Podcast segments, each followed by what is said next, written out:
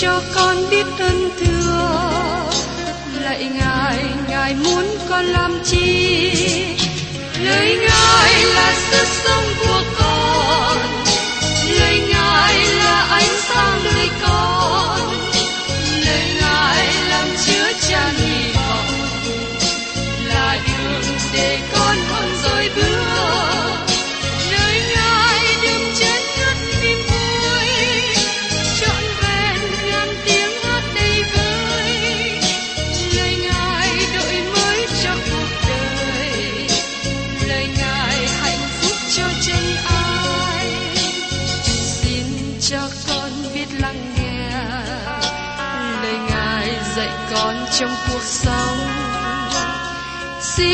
cho con biết lắng nghe. Lời ngài từng theo bước đời con. Xin cho con biết sẵn sàng chờ đợi và vẫn nghe theo chúa. Xin cho con biết sẵn sàng thực hành lời chúa đã truyền ban Hân hoan chào mừng quý vị đón nghe chương trình Tìm hiểu Thánh Kinh. Đây là một chương trình học kinh thánh liên tục và hệ thống trong thời gian 5 năm. Chúng ta sẽ lần lượt khảo sát từ sáng thế ký cho đến khải huyền. Mục sư tiến sĩ McGee là người được Chúa dùng để sáng lập và thực hiện chương trình này. Ông tin rằng lời của Đức Chúa Trời có khả năng đáp ứng mọi nhu cầu cho tất cả mọi người trên thế giới, không phân biệt chủng tộc, văn hóa, trình độ tuổi tác hay phái tính. Ước mong quý vị theo dõi liên tục và giới thiệu cho thân nhân bạn hữu cùng đón nghe. Thưa quý vị và các bạn, trong hành trình tìm hiểu Thánh Kinh, hôm nay chúng ta đến sách Châm Ngôn. Sách Châm Ngôn được liệt kê là một trong các sách văn thơ của Kinh Thánh. Có năm sách được viết theo thể văn thơ của tiếng Hebrew, đó là Job, Thi Thiên, Châm Ngôn, Truyền Đạo và Nhã Ca. Salomon là tác giả của ba sách văn thơ, Châm Ngôn, Truyền Đạo và Nhã Ca. Sách châm ngôn là sách nói về sự khôn ngoan. Sách truyền đạo là sách nói về sự ngu dại. Và sách nhã ca là sách nói về tình yêu. Tình yêu là sự vui vẻ, nối kết giữa khôn ngoan và ngu dại. Salomon là người hiểu biết nhiều về ba đề tài này. Lời của Đức Chúa Trời nói về Salomon được chép trong sách Các vua thứ nhất đoạn 4 câu 32 đến 34 như sau. Người nói ba ngàn câu trăm ngôn và làm một ngàn năm bài thơ. Người luận về cây cối từ cây bá hương của Ly Băng đến chùm kinh giới mọc ở nơi vách. Người cũng luận về loài vật, chim, loài côn trùng và cá. Có kẻ từ các dân tộc đến nghe sự khôn ngoan của Salomon và các vua ở thế gian mà đã nghe nói về sự khôn ngoan của người đều sai sứ đến. Thưa các bạn, Salomon là người làm rất nhiều những bài văn thơ, châm ngôn. Chúng ta chỉ có một số ít bài trong số một ngàn lẻ năm bài thơ, bài hát của Salomon. Trong sách châm ngôn, chúng ta học về sự khôn ngoan của Salomon.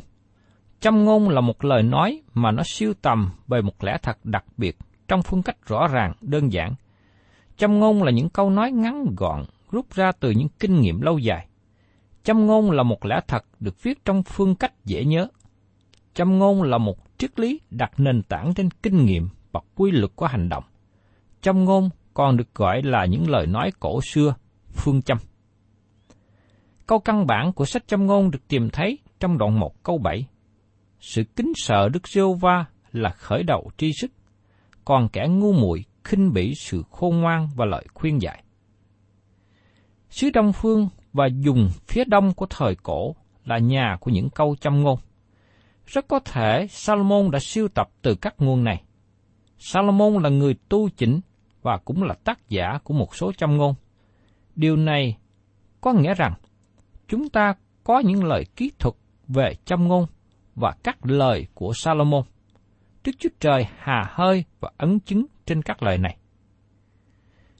Một số học giả để ý rằng có sự thay đổi đại danh từ trong sách này, từ ngô thứ hai đến ngô thứ ba. Các học giả này kết luận rằng, những lời châm ngôn nào dùng ngôi thứ hai được giảng dạy cho Salomon và các thầy giáo của ông. Những lời châm ngôn nào dùng ngôi thứ ba được viết bởi chính Salomon. Có sự khác biệt các lời châm ngôn trong Kinh Thánh và các lời châm ngôn của sách Hy Lạp. Các lời châm ngôn của Hy Lạp theo trí tuệ khôn ngoan và dùng chữ cao siêu. Có một số đặc điểm trong sách câm ngôn mà chúng ta cần chú ý đến. Thứ nhất, lời châm ngôn không nói đặc biệt về khoa học hay nói chính xác về kích thước, nhưng bày tỏ cho chúng ta một khía cạnh về khoa học. Thí dụ, châm ngôn đoạn 4, câu 23 nói rằng, khá cẩn thận giữ tấm lòng của con hơn hết, vì các nguồn sự sống do nơi nó mà ra. Đây là một lời châm ngôn rất nổi bật, bởi vì khoảng 2.700 năm sau, bác sĩ Harvey khám phá rằng máu lưu thông trong cơ thể là được bơm từ trái tim. Đây là một thí dụ điển hình để cho thấy các suy nghĩ của con người trong sách trong ngôn này được Đức Chúa Trời hạ hơi. Đặc điểm thứ hai, sách trong ngôn nói đến mức độ đạo đức cao. Các bạn không tìm một tội lỗi nào được nói trong sách này. Đặc điểm thứ ba, lời trong sách trong ngôn không có đối nghịch với chính nó. Trong khi đó những lời châm ngôn của con người thường đối nghịch với nhau. Lời châm ngôn của con người đối nghịch với nhau bởi vì tư tưởng của con người khác nhau. Nhưng không có sự đối nghịch trong sách châm ngôn trong Kinh Thánh bởi vì nó được sự hà hơi của Đức Chúa Trời.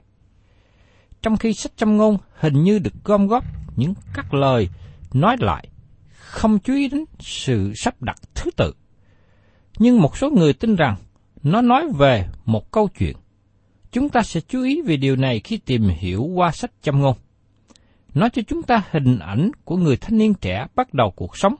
Người ấy nhận được bài học đầu tiên trong châm ngôn đoạn 1 câu 7 mà câu này trở thành câu căn bản của sách.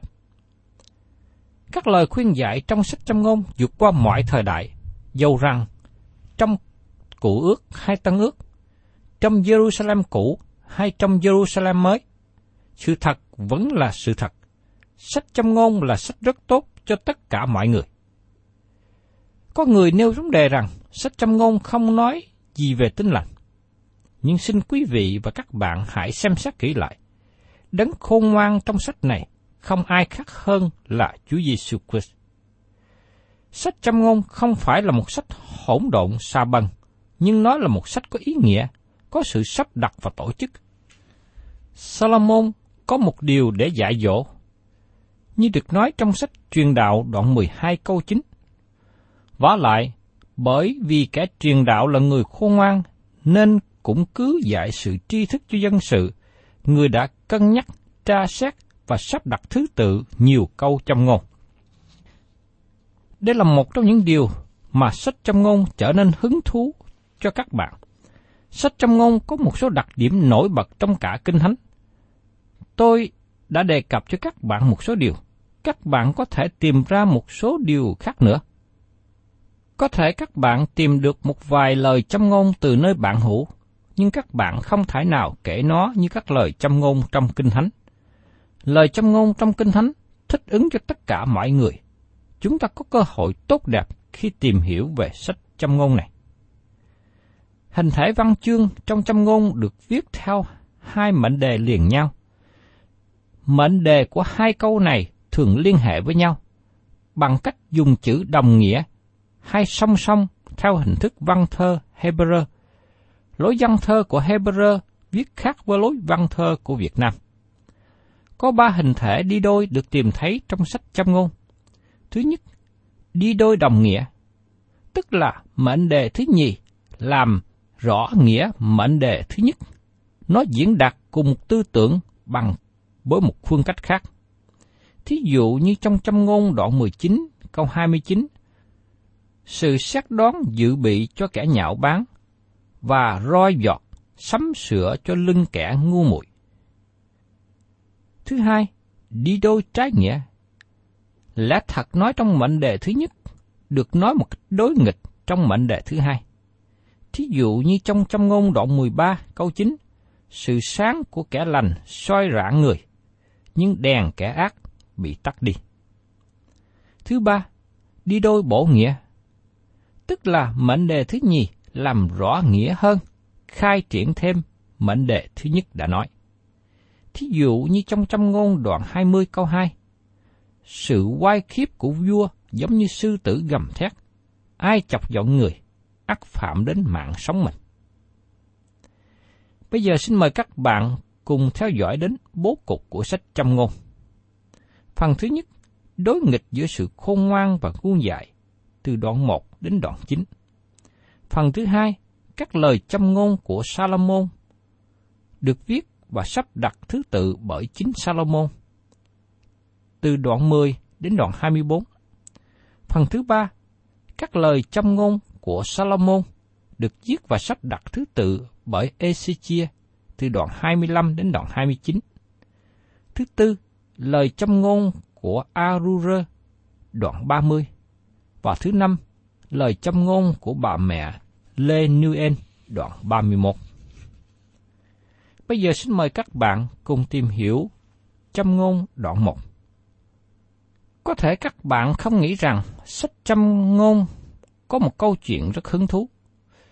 Nhưng nó là một câu chuyện đầy hứng thú. Tôi hy vọng rằng chúng ta sẽ đi vào với sự dẫn dắt của Đức Thánh Linh, Đức Chúa Trời. Bởi vì nó có một sứ điệp cho mỗi một người trong chúng ta, đặc biệt là thanh niên nam nữ, các phụ nữ trẻ. Trong ngôn có một sứ điệp đặc biệt cho giới trẻ. Hiện nay, cũng như những ngày đã qua, người trẻ đang tìm kiếm câu trả lời cho những vấn đề liên hệ đến đời sống của mình. Tôi xin các bạn chú ý rằng, chúng ta đi vào sách này không phải là một việc tình cờ. Nó có một sứ điệp được xác định. Tôi biết có nhiều người đi vào và lấy ra một vài câu châm ngôn từ chỗ này chỗ kia. Thật không có gì sai khi các bạn làm điều đó. Nhưng sau khi các bạn đem một câu châm ngôn ra khỏi để xem, sau đó xin các bạn đặt vào chỗ cũ để chúng ta có thể xem nó trong văn mạch. Chúng ta cần nên đọc và tìm hiểu châm ngôn trong tinh thần tốt đẹp, không phải giống như xem tự điển kiếm từng chữ mình cần đến. Mời các bạn cùng xem trong châm ngôn đoạn 1, câu 1. Châm ngôn của Salomon, con trai David, vua Israel. Qua câu mở đầu này xác định rõ tác giả là vua Salomon. Rõ ràng là vua Salomon gom góp nhiều câu châm ngôn lại với nhau. Salomon vừa là chủ bút, vừa là tác giả của một số châm ngôn. Chúng ta được nói cho biết rằng Salomon viết nhiều câu châm ngôn hơn số lượng mà chúng ta có trong sách này. Trong phân đoạn đầu, từ đoạn 1 đến đoạn 9, nói về sự tương phản giữa khôn ngoan và ngu dại. Mời các bạn cùng tìm hiểu đến phần thứ nhất. Nói về một chàng thanh niên trong nhà khởi sự đời sống. Sách châm ngôn đoạn 1, câu 2 đến câu 4. Đặng khiến cho người ta hiểu biết sự khôn ngoan và điều khuyên dạy, cũng phân biệt các lời thông sáng, để nhận lãnh điều dạy dỗ theo sự khôn ngoan, sự công bình, lý đoán và sự chánh trực, hầu cho người ngu dốt được sự khôn khéo, gã trai trẻ được sự chi thức và sự dễ dặt. Với một chàng thanh niên bắt đầu khởi sự đời sống, đây là lời dạy của Đức Chúa Trời cho các bạn. Có 10 từ ngữ được dùng trong phân đoạn này, mà nó hình như đồng nghĩa. Dĩ nhiên, nó có sự quan hệ với nhau, nhưng chúng không giống nhau. Tôi xin lấy các từ ngữ này và phân tích rõ để cho chúng ta thấy chúng nó không có giống nhau, cũng như sự diễn đạt ý nghĩa của nó không chồng chất lên nhau chúng ta được nói cho biết lời của Đức Chúa Trời là trong sạch. Vì thế, chúng ta hãy xem một số từ ngữ này. Thứ nhất, hiểu biết sự khôn ngoan. Sự khôn ngoan có nghĩa gì? Từ ngữ khôn ngoan trong Kinh Thánh có nghĩa là khả năng để biết điều đúng. Từ ngữ khôn ngoan xuất hiện 37 lần trong sách châm ngôn, và nó là một từ ngữ quan trọng trong Kinh Thánh. Nó có nghĩa là sử dụng đúng sự hiểu biết. Nhiều người ngày hôm nay rất thông sáng, có nhiều sự hiểu biết, nhưng họ thiếu sự khôn ngoan. Họ hình như không sử dụng đúng sự hiểu biết của mình. Tôi xin nói thêm một điều tại đây. Sự khôn ngoan được nói trong cụ ước có nghĩa là Chúa Giêsu cho những người tin nhận hôm nay. Như được chép ở trong sách Corinto thứ nhất, đoạn 1 câu 30. Và ấy là nhờ Ngài mà anh em ở trong Đức Chúa Giêsu Christ là đấng mà Đức Chúa Trời đã làm nên sự khôn ngoan, sự không bình, sự nên thánh và sự cứu chuộc cho chúng ta. Xin chú ý rằng, sự hiểu biết đúng là hàng số một. Đấng Christ là sự khôn ngoan cho những người tin nhận hôm nay. Hiểu biết sự khôn ngoan tức là hiểu biết về Đấng Christ. Phaolô nói về lòng ham muốn của ông ở trong sách Philip đoạn 3 câu 10. Cho đến nỗi tôi được biết Ngài và quyền phép về sự sống lại của Ngài, sự thông công thương khó của Ngài, làm cho tôi nên giống như Ngài trong sự chết Ngài. Với lòng mong muốn đó, có thể nắm lấy linh hồn các bạn và của tôi ngày hôm nay. Chúng ta cần đến điều đó. Chúng ta cần có sự hiểu biết về Đấng Christ càng ngày càng hơn. Vì thế sự khôn ngoan là Đấng Christ. Sự khôn ngoan là khả năng dùng sự hiểu biết đúng. Hiểu biết Đấng Christ không phải là điều ngu dại. Nó sẽ làm cho các bạn trở nên người khôn ngoan. Người khôn ngoan tìm kiếm Đấng Christ. Có thể các bạn không phải là người thông sáng, nhưng nếu các bạn tiếp nhận Đấng Christ và biết Đấng Christ, thì sau đó các bạn sẽ có sự khôn ngoan. Từ ngữ kế tiếp nói về lời khuyên dạy. Từ ngữ khuyên dạy xuất hiện 26 lần trong sách trong ngôn. Đó là một điều lý thú. Tôi xin lấy thí dụ như trong trong ngôn đoạn 13 câu 24. Người nào kiên roi giọt, ghét con trai mình, song ai thương nó, cần sửa trị nó.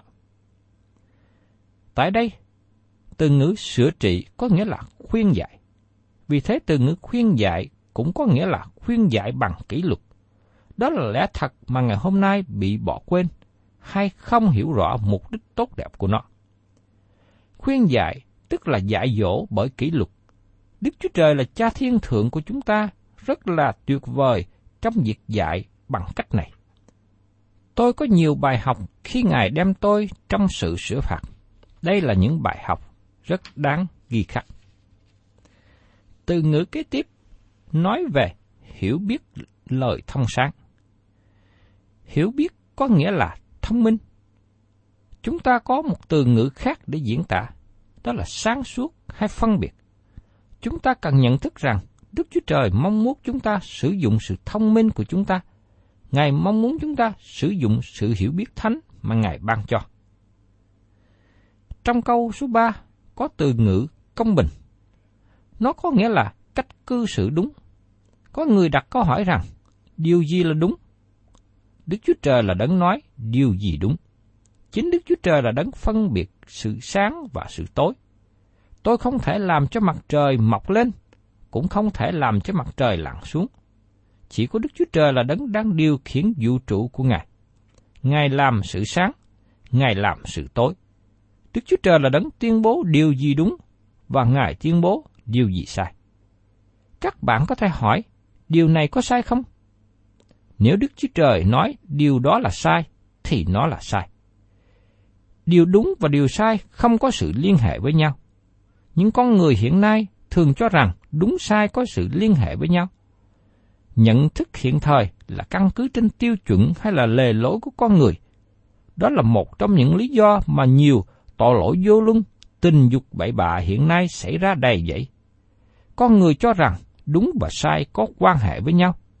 Đức Chúa Trời nói rằng đúng và sai phân biệt với nhau cách rõ ràng, giống như tối và sáng, hoàn toàn khác biệt.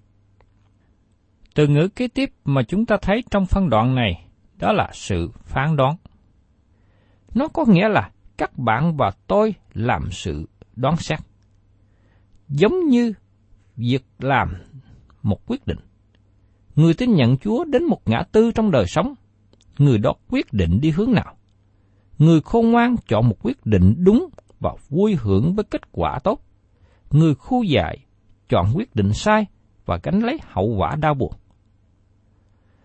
Tôi nhớ trước khi tốt nghiệp trường kinh thánh, tôi có hai sự lựa chọn trong công tác hầu việc Chúa. Một là đi làm công tác truyền giáo ở nước ngoài, hai là đi làm mục sư ở một hội thánh địa phương. Trong lúc đó tôi chưa biết rõ hướng nào để đi. Tôi đem vấn đề đó trình dâng lên Đức Chúa Trời để nhờ sự soi dẫn của Ngài. Cuối cùng, tôi đi hầu việc Chúa ở một hội thánh địa phương. Tôi cảm tạ Chúa về quyết định này. Chúng ta cần làm số quyết định và chúng ta nên làm điều đó như là con cái của Đức Chúa Trời. Chúng ta quyết định trong cương vị của người con cái Đức Chúa Trời và cần sự soi dẫn của Ngài. Từ ngữ kế tiếp, đó là sự tránh trực. Điều này đề cập về nguyên tắc hơn là hành động. Con cái của Đức Chúa Trời không bị đặt trong các luật lệ, nhưng được ban cho một số nguyên tắc để làm nền tảng hướng dẫn.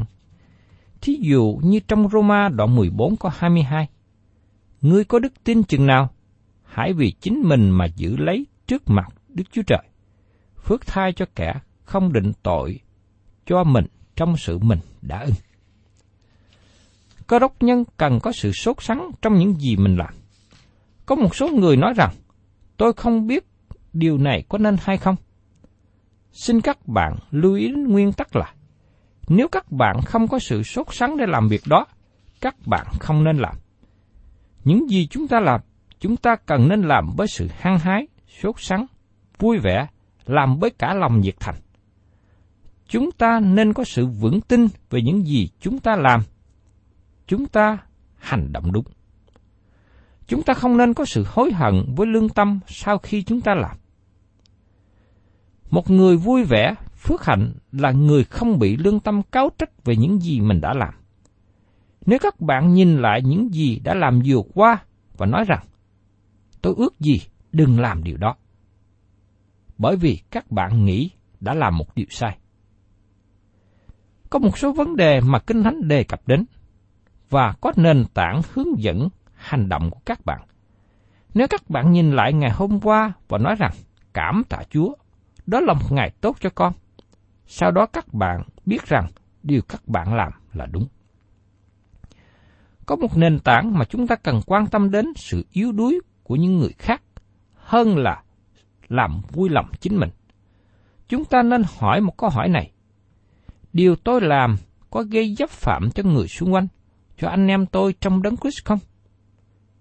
Đây là một nền tảng lớn để hướng dẫn hành động của người tin nhận Chúa. Hầu cho người ngu dốt được sự khôn khéo, trở nên thận trọng, có nghĩa là các bạn có sự khôn khéo cho người ngu dốt đơn sơ. Nó là một hành động thận trọng. Nó có nghĩa rằng phải trở nên khôn ngoan trong những gì chúng ta làm. Con cái Đức Chúa Trời không nên hành động trong sự ngu dại. Ngày nay tôi thấy nhiều thanh niên trẻ hành động không có thận trọng, thiếu sự suy xét. Một thanh niên thường lái xe quá nhanh, tôi khuyến cáo cậu ta không nên lái nhanh như vậy, nhưng phải lái vừa phải và cẩn thận. Cậu ta không chịu lắng nghe và sau đó bị tai nạn. Cậu ta bị thương, gãy chân. Cuộc đời của cậu ta bị tổn hại nặng nề bởi thương tật này. Xin các bạn nhớ lại lời Chúa Giêsu nói ở trong Matthew đoạn 10 câu 16. Kìa, ta sai các ngươi đi khác nào như chiên vào giữa bầy muôn sói. Vậy hãy khôn khéo như rắn, đơn sơ như chim bồ câu. Từ ngữ kế tiếp chúng ta để ý đó là sự tri thức. Tác giả châm ngôn nói rằng, gã trai trẻ được sự tri thức và sự dễ dặt. Tri thức là những thông tin hữu ích. Có một biểu ngữ nhỏ viết như sau. Điều cần biết kế tiếp là biết nơi nào để tìm ra. Nếu các bạn không biết tìm nơi đâu, thì đây là một trong những lý do tốt chúng ta cần có kinh thánh bên cạnh để đọc và học mỗi ngày. Và chúng ta cũng lưu ý lời của tác giả châm ngôn nói rằng, gã trai trẻ được sự tri thức và sự dễ dặt. Sự dễ dặt có nghĩa là biết suy nghĩ, Đây là điều mà các bạn trẻ thiếu suy nghĩ cần có sự dễ dặt. Tôi thú nhận, trước đây khi còn trẻ, cũng thiếu sự suy nghĩ, thiếu sự dễ dặt. Thật rất hài lòng khi thấy một cơ đốc nhân biết suy nghĩ. Thật chúng ta rất vui khi tiếp xúc với một người có sự suy nghĩ. Trước đây khi tôi di chuyển đến một vùng có khí hậu lạnh, một người thân thấy vậy, mua cho tôi chiếc áo tròn để mặc, cho ấm vào mùa đông. Tôi lấy làm cảm động vì điều đó. Có nhiều cơ đốc nhân tốt là những người biết suy nghĩ, những người dễ dặt. Và tôi mong ước rằng tất cả các cơ đốc nhân nên có đức tính này. Sách châm ngôn sẽ giúp chúng ta có những đức tính tốt đẹp cần nên có trong đời sống. Và tôi xin kêu gọi quý vị và các bạn cùng đồng hành với tôi để chúng ta tìm hiểu xuyên qua sách trăm ngôn này. Tôi xin tạm ngưng chương trình tìm hiểu Thánh Kinh hôm nay tại đây và xin hẹn tái ngộ cùng quý vị trong chương trình tìm hiểu Thánh Kinh kỳ sau.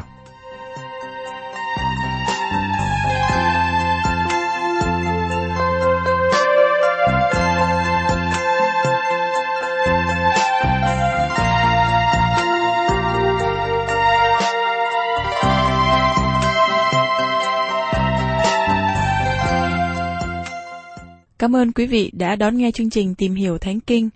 Nếu quý vị muốn có loạt bài này, xin liên lạc với chúng tôi theo địa chỉ sẽ được đọc vào cuối chương trình. Kính chào quý thính giả.